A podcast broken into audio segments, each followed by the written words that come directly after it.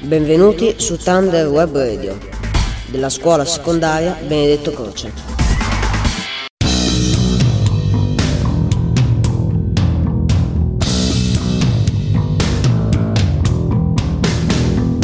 Benvenuti e bentornati su Thunder Web Radio. Io sono Paola e oggi vi parlerò di Joan Baez e Johnny Mitchell, due cantanti folk degli anni 60. Abbiamo assistito quest'anno al revival degli extra liscio con la canzone di Sanremo e alla nuova uscita di un gruppo chiamato Go A Ucraino che cantava proprio il folk tronico. Ma al tempo di Joan Baez e Johnny Mitchell il folk era ben diverso.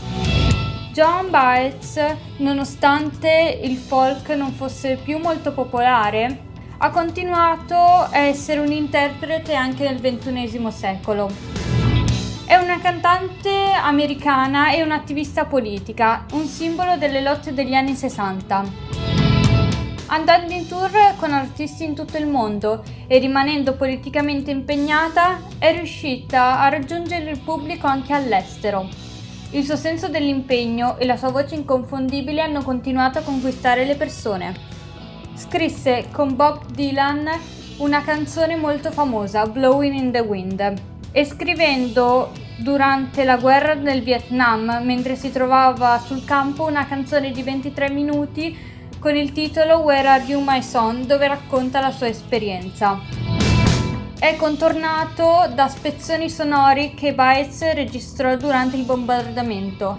Si sentono le voci delle persone, ma anche il rumore dei bombardamenti, gli scoppi e le grida. È una delle più grandi musiciste attiviste del Novecento, usando la musica per esprimere la sua protesta contro la guerra e contro le ingiustizie. Johnny Mitchell invece è una cantautrice non solo folk, ma anche di jazz, classica, rock e pop. Molto famosa per essere stata una delle prime donne musiciste che sono arrivate al successo ed ebbe una vita molto particolare. Nei primi anni della sua vita un riscontro difficile con l'esistenza. All'età di 9 anni contrasse la poliomielite durante un'epidemia e fu ricoverata in ospedale per settimane. Pochi anni dopo, la musica country cominciò ad eclissare il rock e volle suonare la chitarra.